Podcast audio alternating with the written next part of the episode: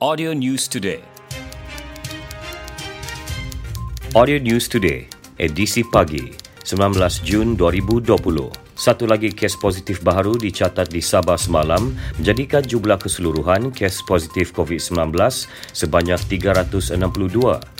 Menurut kenyataan Ketua Pengarah Kesihatan, Datuk Nur Hisham Abdullah, kes berkenaan melibatkan bukan warga negara yang dikesan melalui kes saringan orang kena tahan OKT di lokap Ibu Pejabat Polis IPD Penampang. Lelaki berumur 26 tahun itu merupakan antara dua OKT yang dihantar Jabatan Siasatan Jenayah JSJ IPD Penampang ke Klinik Kesihatan Penampang petang semalam untuk menjalani ujian swab COVID-19. Seorang lagi OKT didapati negatif. Sementara itu berdasarkan infografik Kementerian Kesihatan dan Kesejahteraan Rakyat Sabah, tiada penambahan pesakit sembuh dilaporkan manakala sembilan pesakit masih menerima rawatan. Angka korban akibat COVID-19 di Sabah kekal tujuh kes. Semua pelawat dari dalam negara yang memasuki Labuan perlu terlebih dahulu menjalani pemeriksaan COVID-19 di Terminal Feri Labuan atau Lapangan Terbang Labuan di bawah Perintah Kawalan Pergerakan Pemulihan PKPP. Bagi yang tiba untuk urusan perniagaan yang memerlukan mereka berada di Labuan untuk beberapa hari sahaja perlu menjalani ujian pantas untuk keputusan segera dan mungkin tidak perlu menjalani kuarantin kecuali sekiranya menunjukkan tanda tanda jangkitan atau tiba dari kawasan zon merah COVID-19. Menurut Pengarah Jabatan Kesihatan Labuan, Dr. Ismuni Bohari, pemeriksaan COVID-19 di lapangan terbang dan terminal feri amat penting susulan empat kes dari Sabah baru-baru ini dikesan di terminal feri. Dalam pada itu, beliau menasihati pelawat agar tidak bimbang sekiranya diberikan borang aneks 14 semasa tiba yang memerlukan mereka di kuarantin selama 14 hari kerana perintah kuarantin hanya akan dikeluarkan terhadap mereka dengan simptom dan mereka yang tiba dari kawasan berisiko tinggi sahaja. Sabah memperuntukkan 35 juta ringgit bagi mempercepat digitalisasi sistem penyampaian perkhidmatan awam negeri. Ketua Menteri Datuk Seri Panglima Muhammad Syafiee Abdal berkata, ia selaras matlamat mempercepat transformasi digital di Sabah. Katanya, kerajaan negeri juga memperuntuk 60 juta ringgit bagi menggalakkan sektor swasta beralih kepada urus niaga era digital. Datuk Syafiee mengumumkannya sempena pelancaran fasa kedua pakej bantuan COVID-19 COVID-19 dengan tema Sabah New Deal di Kota Kinabalu. Pakej bernilai 240 juta ringgit itu bertujuan mengaktif semula, memulih dan menyuburkan kembali sektor ekonomi negeri yang terjejas termasuk menjadikan Sabah lebih berdaya saing dalam era digital. Tiada keperluan untuk mengadakan pilihan raya mengejut di Sabah kerana kerajaan negeri sedia ada mempunyai jumlah kerusi mencukupi untuk mentadbir.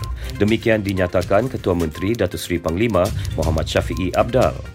Presiden Parti Warisan Sabah Warisan itu bagaimanapun berkata beliau tidak boleh menghalang mana-mana pihak untuk menyuarakan pandangan mahupun cadangan namun mengikut perlembagaan jelas menunjukkan kerajaan negeri mempunyai dua tahun setengah lagi untuk mentadbir Sabah. Beliau menyatakan demikian sebagai mengulas kenyataan pembantu menteri kepada Ketua Menteri Datuk Jimmy Wong. Kedudukan kerusi terkini Blok Kerajaan Negeri mempunyai 45 kerusi termasuk 4 adun dilantik manakala Blok Pembangkang 20 kerusi termasuk seorang adun dilantik. Seorang lelaki tempatan dijatuhi hukuman 80 bulan penjara dan 10 sebatan oleh Mahkamah Session Sandakan kerana didapati memiliki dada jenis syabu 2 tahun lepas. Tertuduh berusia 22 tahun itu disabitkan kesalahan selepas perbicaraan penuh di hadapan Hakim Mahkamah Session Indra Haji Ayub. Tertuduh yang ditahan pada 17 Oktober 2018 di Kampung Sim Sim Sandakan didakwa mengikut Seksyen 39A dalam kurungan 2 Akta Dada Berbahaya 1952. Pendakwaan kes dikendalikan oleh Timbalan Pendakwa Raya Mark Kenneth Nitio sementara tertuduh diwakili peguam Rowena Rasid. Proceeding kes berlangsung sejak 19 November 2019. Empat saksi pendakwaan dan dua saksi pembelaan dipanggil untuk memberi keterangan. Unit Vektor Denggi Pejabat Kesihatan Kota Kinabalu memulakan operasi pemusnahan tempat pembiakan PTP di sekitar kawasan sekolah Tanjung Aru bagi memastikan tiada pembiakan nyamuk Aedes. Pembantu Kesihatan Awam dari Unit Vektor Denggi, Pejabat Kesihatan Kota Kinabalu, Dali Mudin berkata, pemeriksaan tersebut merupakan rutin pejabat kesihatan bagi memastikan tiada pembiakan nyamuk Aedes dan penularan demam denggi. Beliau berkata demikian kepada pemberita selepas melakukan proses pemusnahan tempat pembiakan PTP di Kota Kinabalu. Dalam pada itu, menurut kenyataan Pengarah Kesihatan Negeri Sabah, Datuk Dr. Christina Rundi, sehingga 13 Jun lepas, Sabah mencatat 2,443 kes demam denggi di seluruh negeri iaitu peningkatan 0.9% berbanding 2,422 kes pada minggu sama tahun lepas. Kota Kinabalu mencatat kes tertinggi iaitu 633 kes, Sandakan 420 kes, Sempurna 374 kes, Tawau 297 kes dan Lahad Datu 256 kes. Manakala jumlah kematian akibat penyakit demam denggi ialah 12 kematian iaitu pengurangan satu kematian berbanding tempoh sama tahun lepas.